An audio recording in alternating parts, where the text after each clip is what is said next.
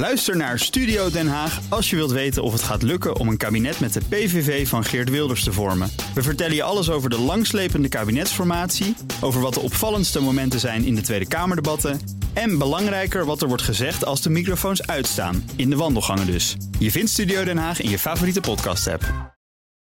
Het is vier over half vijf. Goedemiddag.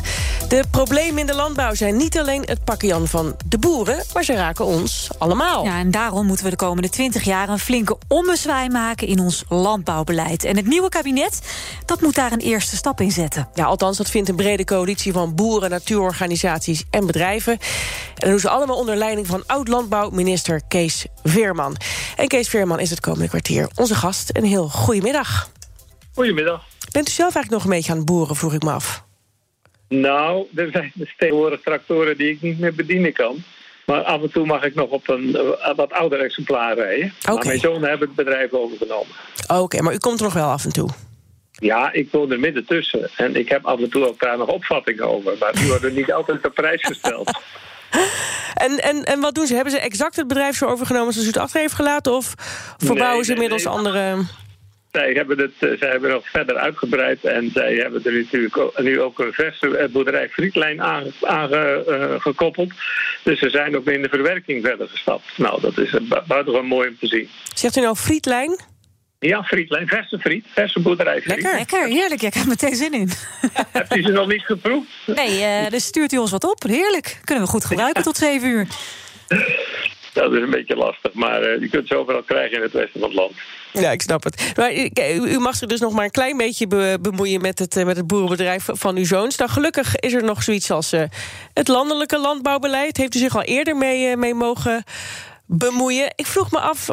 eh, u bent in drie kabinetten Balken en minister van Landbouw geweest. Nou klinkt het altijd heel erg eh groot, hè, drie kabinetten... maar het was volgens mij effectief maar vijf jaar. Ehm, maar ik vroeg me af, is dit voor u misschien een manier om voor elkaar te krijgen... wat u als minister niet is gelukt? Nou, in ieder geval heb ik als minister mijn best gedaan om het ook al in gang te zetten. Maar de problematiek is groter geworden. Hè? De, de vragen rondom eh, van de plek van de landbouw, met name in Nederland, is toch steeds klemmender geworden. Het gaat om het ruimtegebruik van andere sectoren. Denk maar aan de bouw, denk aan woningen, denk aan infrastructuur. Eh, dus Nederland is een, een vol land eh, waar boeren een groot gedeelte van de grond beheren. En de boeren en die claim op de, op de ruimte wordt steeds groter. Dus het is niet zozeer meer het boeren wat van belang is, maar het beheren van de ruimte. Ja, Eh, wie, wie mag daar allemaal van profiteren? Ja, het is, het is nu echt gaan, gaan schuren, dus ook met die andere belangen. Je zou kunnen zeggen, twintig jaar geleden... toen had uw collega eh, CDA, Herman Wijfels, was toen SER-voorzitter. Die heeft toen ook eh, zijn blik gegeven op het Nederlandse veehouderij. En die zei toen al, ja, het, de, de grenzen van het milieu, als het gaat om landbouw...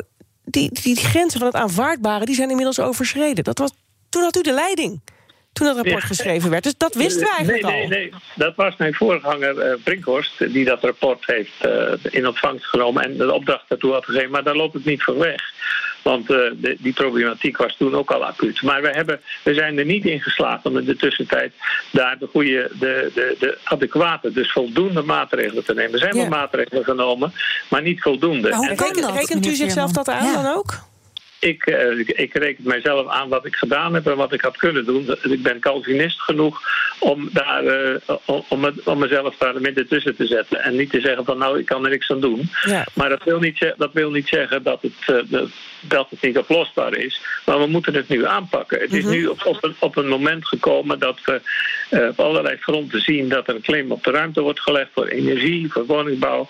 En dat, en dat boeren een perspectief moeten krijgen. Kijk, het probleem is, je kunt wel proberen achteruit te kijken, maar je moet, je moet zorgen dat die boeren, dat zijn ondernemers, die moet je in een positie brengen te zeggen, nou daar kan het heen. En daar zit, daar zit het perspectief. En, en dat is wat nu ontbreekt. Het zijn regels die we opleggen en weer nieuwe regels. En er wordt heel weinig verdiend in die sector. En er zijn grote eh, problemen op, hè, dus een, na een erfenis. of- En willen we dus een boerensector die gezond is in Nederland eh, houden, die ook maatschappelijk gewaardeerd wordt, dan moet die landbouw zich richten naar de eisen van de tijd. Maar waarom, is- meneer Veerman, neemt u hierin nu het voortouw? Heeft u dan geen eh, vertrouwen in, in de huidige politiek, de huidige minister van Landbouw?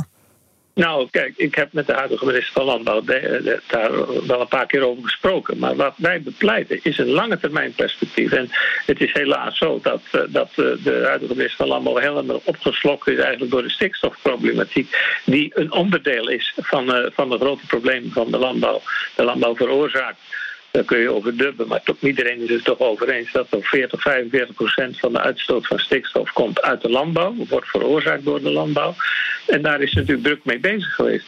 En wat we nu moeten doen, nu er een nieuw kabinet in de maak is, we moeten nu zeggen: wat is nou het perspectief voor die landbouw? Daar moeten we verstandige besluiten over nemen. En daar moeten boeren zich ook bij aanpassen, hoe moeilijk dat ook is. Maar het zijn tijden die vragen om aanpassingen van iedereen. Mensen die in de luchtvaart werken, die zullen zich aan moeten passen. Mensen in de horeca.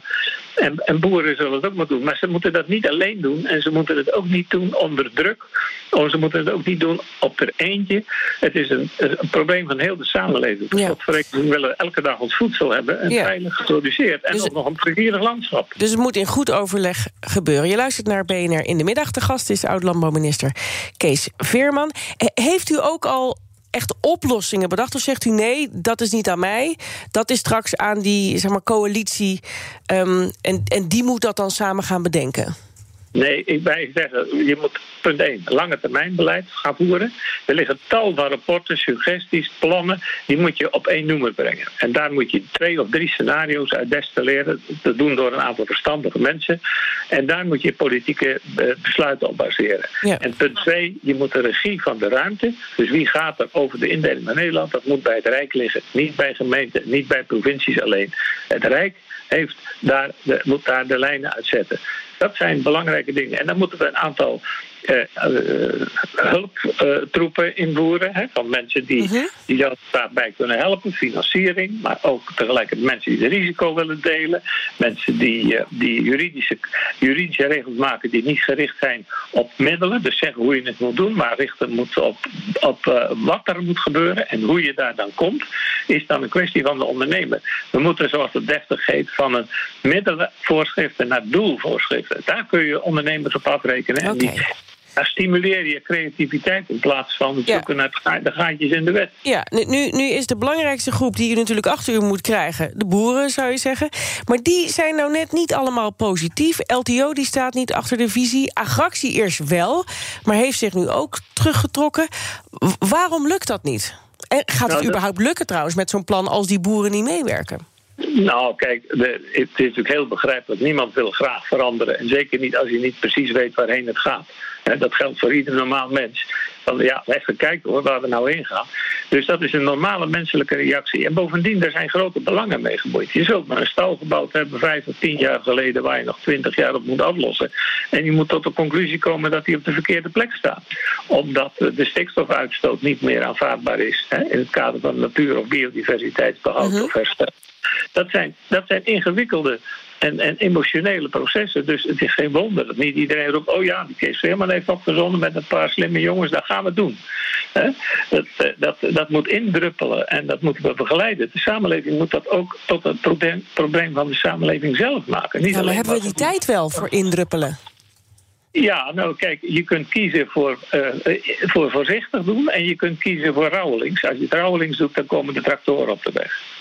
En uh, daar is niemand bij gebaat. Zeker de landbouw niet, want dan verspeel je de sympathie van de mensen. En dat moet niet. Uh, we moeten deze verantwoordelijkheid eh, met elkaar delen. Ja. En, maar, maar, boeren moeten de realiteit voorgespiegeld krijgen. En daar word je niet populair van. Maar het is niet mijn opdracht om populair te zijn. Dus mijn opdracht, zoals ik die zie, is duidelijkheid geven waar het heen moet.